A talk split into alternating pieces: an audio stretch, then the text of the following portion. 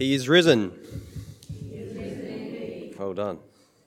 My name is John Lewis. For those who don't know me, it is an honour and a privilege to be asked to speak here on Easter Sunday.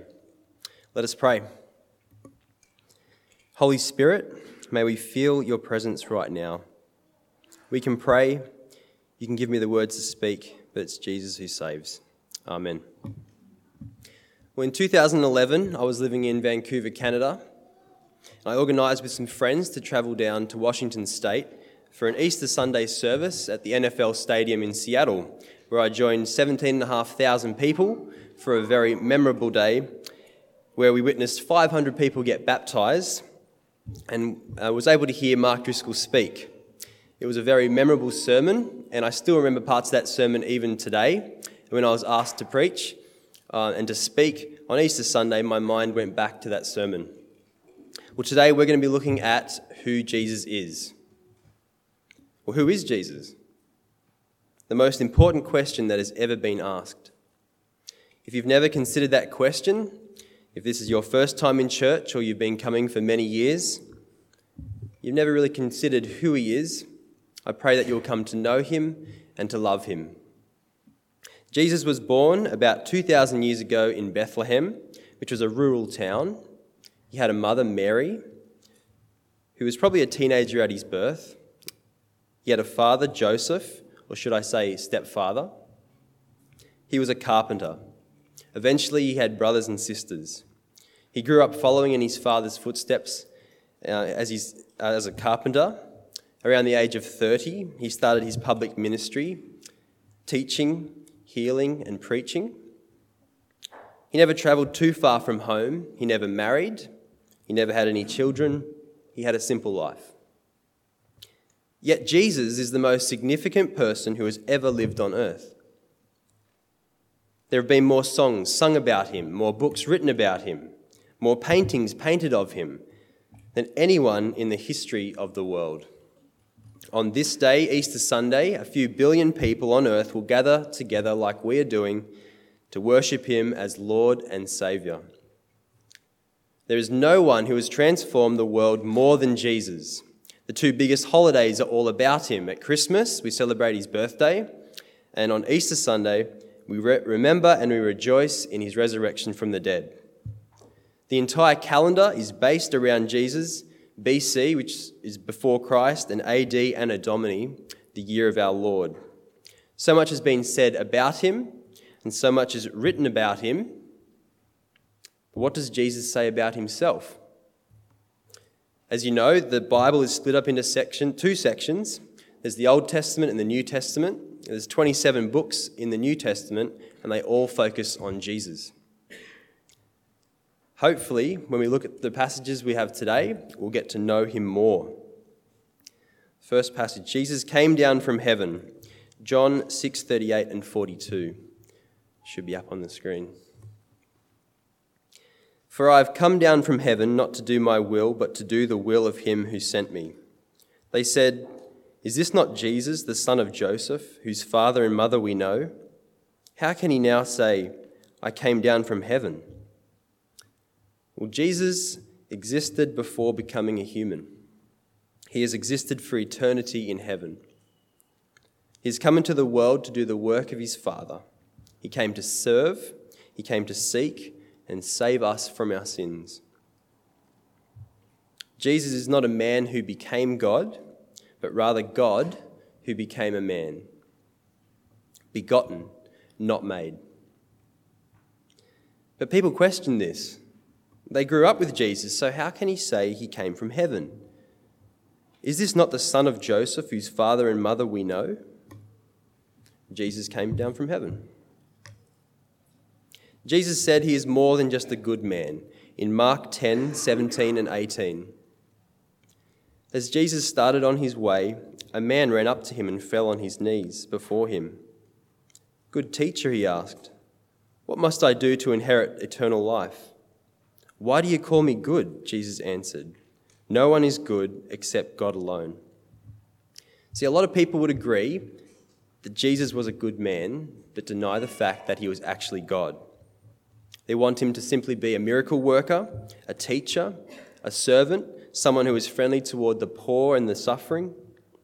Jesus is those things, but he is so much more. He is God made man. He says to the man not to call him good. There is no one who is good. We are all sinner, sinners. None of us can say we are good or even measure up. Jesus alone is good. Well, Jesus performs miracles. In John 10, 36 and 30 to 39, what about the one whom the Father set apart as his very own and sent into the world? Why then do you accuse me of blasphemy because I said, I am God's Son? Do not believe me unless I do the works of my Father. But if I do them, even though you do not believe me, believe the works, that you may know and understand that the Father is in me and I in the Father. Well, the miracles that you might be familiar with include healing the sick, feeding the hungry, driving out demons, making the blind see, making the lame not just walk, but leap for joy. Look at the power of God in Jesus' works. If you don't believe his words, then at least look at his works. Look at his saving, his healing, his changing, transforming power. Jesus is a miracle worker who is still working miracles today. You see addicts that are cleansed from their addictions, people on their deathbeds fully recovering, people with cancer totally disappearing. Our neighbour across the road from where I live is quite elderly. I visit him occasionally to see how he's going, have a chat, and to use his woodworking machines in his shed. One particular afternoon, I went over and asked him how he was, and he replied, Not good. I have throat cancer, and there's a mandarin sized tumour in my throat, and the doctor's given me about six months to live. He was in great distress from all the pain that he was in. Well, after a while, I went over to visit him again, thinking he probably doesn't have too much longer to live. And he told me the doctor can't believe it, but the tumour in my throat has completely gone, and I don't have cancer anymore. Well, two years later, he's still alive today. Whether you think this is a coincidence or God's divine intervention, Jesus performs miracles. Well, Jesus never sinned. John 8:46 can any of you prove me guilty of sin? If I am telling the truth, why don't you believe me? Jesus says it clearly, he says it plainly, and he says it publicly. Why don't you believe me? We are all sinners. I'm a sinner. I've sinned in the past, I sin in the present, and I will sin in the future. It's impossible, it's impossible for me not to sin. We are all sinners by our human condition. Sin includes our thoughts, our words, and our deeds. None of us can claim we don't sin, only Jesus. You know the expression, you know, no one's perfect, except for Jesus. Jesus, in front of the Jews, asked this question openly and publicly Does anyone have any accusation of any sin I have ever committed? Well, no other world religion has ever made a claim like this. Jesus stands alone sinless. Well, Jesus says that he is God. John 10 30 to 33. I and the Father are one. Again, his Jewish opponents picked up stones to stone him, but Jesus said to them, I've shown you many good works from the Father. For which of these do you stone me? We are not stoning you for any good work, they replied, but for blasphemy, because you, a mere man, claim to be God. See, people claim that Jesus never said he was God, that followers have made it up over the years long after he lived on earth. Well, that isn't true. The reason we believe that Jesus is the one and only God is because Jesus Christ repeatedly and openly claimed to be God. No other major religion's founder has ever claimed they were God. Jesus stands alone. He tells us to pray to him, to confess to him, to trust him, to follow him, to give our lives, our money, our deeds, and our time. If he isn't God, then Jesus has fooled a lot of people. Jesus is God, and by God's grace, we can call him our God. Jesus forgives sin. Mark 2 5 to 7. When Jesus saw their faith, he said to the paralyzed man, Son, your sins are forgiven. Now, some teachers of the law were sitting there thinking to themselves, Why does this fellow talk like that? He's blaspheming. Who can forgive sins but God alone? See, Jesus looks at a sinful man and says, Your sins are forgiven. Every time we sin against one another, we also sin against God. When we sin, we're acting against all that God is and all that He says. God alone can forgive sin, but Jesus says, Your sins are forgiven. We all need to be forgiven of sin. And so often, I think we look at our lives and think about the times we have sinned, the things we have done, the things we have said, the things we have failed to do and say. How much suffering have we caused, and how much suffering could we have helped stop? We are all sinners. Every other religion will tell you how you can deal with your sin. You can follow this path, have this plan, you know, do all these good works. But Jesus says he will take care of sin. I will forgive you. There is nothing we have to do to experience the forgiveness from God. All we have to do is trust in Jesus. The wages of sin, the penalty for sin, the result of sin is death, and that is why we die. In Romans 6:23 it says for the wages of sin is death but the gift of God is eternal life in Christ Jesus our Lord. In the most magnificent demonstration of love and justice is the fact that God came down from heaven to live without sin, make his enemies friends, and to forgive sin.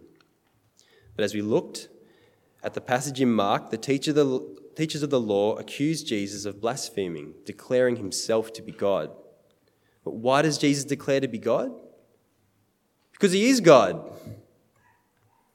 Jesus says he's the only way to heaven. John 14, 6. Jesus answered, I am the way, the truth, and the life. No one comes to the Father except through me. Jesus, Jesus comes down from heaven. He lives without sin. He dies for our sin. He conquers death and rises as our Saviour he ascends back into heaven and opens a doorway into heaven and invites us to enter through that door into the presence of God if we trust in him. Not all religions save, not all paths lead to eternal life, not all gods are the one true God. Jesus is exclusive. There is no salvation, no forgiveness of sin, no eternal life apart from faith in Jesus Christ. This is a trustworthy saying because Jesus said it. I am the way, the truth, and the life. No one comes to the Father except through me.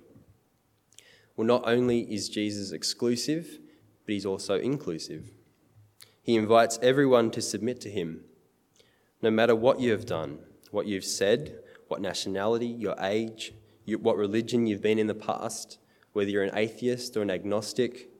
Jesus invites you to enter through that door Everyone is welcome to faith in Jesus. Jesus says he will resurrect from the death, from death. Mark 8:31. He then began to teach them that the Son of Man must suffer many things and be rejected by the elders, the chief priests, and the teachers of the law, and that he must be killed and after three days rise again. Well, the elders, chief priests, and teachers, they struggled to believe Jesus. It's kind of like Jesus says, Hey, you just wait. You're going to kill me, and after three days, I will rise again. Jesus' resurrection proves that everything he has ever said is completely true. Jesus Christ, rising from the dead, being resurrected, is a pivotal part of the whole Christian religion. If this is not true, then Christians are to be pitied the most because we worship a dead person. Jesus was arrested, falsely accused, he was beaten, stripped of his clothes, whipped, nails driven through his hands and feet. Jesus died on a cross. A Roman executioner declared it to be so, and to ensure Jesus was dead, he stuck a spear up under his rib cage so that water and blood flowed from his side. Jesus was wrapped in cloth, and his body was laid in a tomb, a stone placed in front, and a Roman guard stood in front to ensure that no one would touch Jesus' body. Jesus was dead, and three days later he was alive. He removed the stone and walked into town. Over the next 40 days, he appeared to many and even to some crowds as big as 500 people. He ate meals with people, he physically hugged people. Thomas, a disciple who doubted Jesus, even got to see his crucifixion scars and touch his wounds on his side. Jesus Christ rose from death, and history has never been the same since. When someone famous dies, there's usually a memorial or a place where people go to visit their gravestone or a plaque.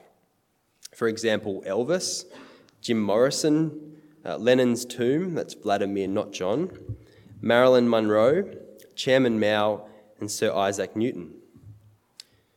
Well, when a religious leader dies, their grave is enshrined. Four major religions are based on a person Judaism, which is based on Abraham. You can visit his tomb in Palestine. Buddhism, the Buddha is buried in India. His tomb is an enormous place of worship where people pilgrimage to each year. Islam, which is founded by Muhammad, is buried in Medina, which is in Saudi Arabia. His tomb is in a massive, is in a massive mosque, which is a major Islamic pilgrimage site. In Christianity, which is found by a man, Jesus Christ, his tomb is not enshrined and no one knows where it even is the most famous person in history, and no one knows where he's buried. This is because he rose from the dead. No one visits Jesus' grave. We have no idea where Jesus is buried because he's not there. Did not become a shrine or a holy place of worship like other dead religious leaders or famous people. Jesus is not dead, he is alive in heaven.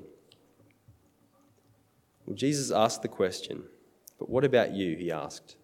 Who do you say I am? He says, he says it in all the Gospels. He says it in the book of Matthew, Mark, Luke, and John. I'm pretty sure it's an important question if they all wrote it down.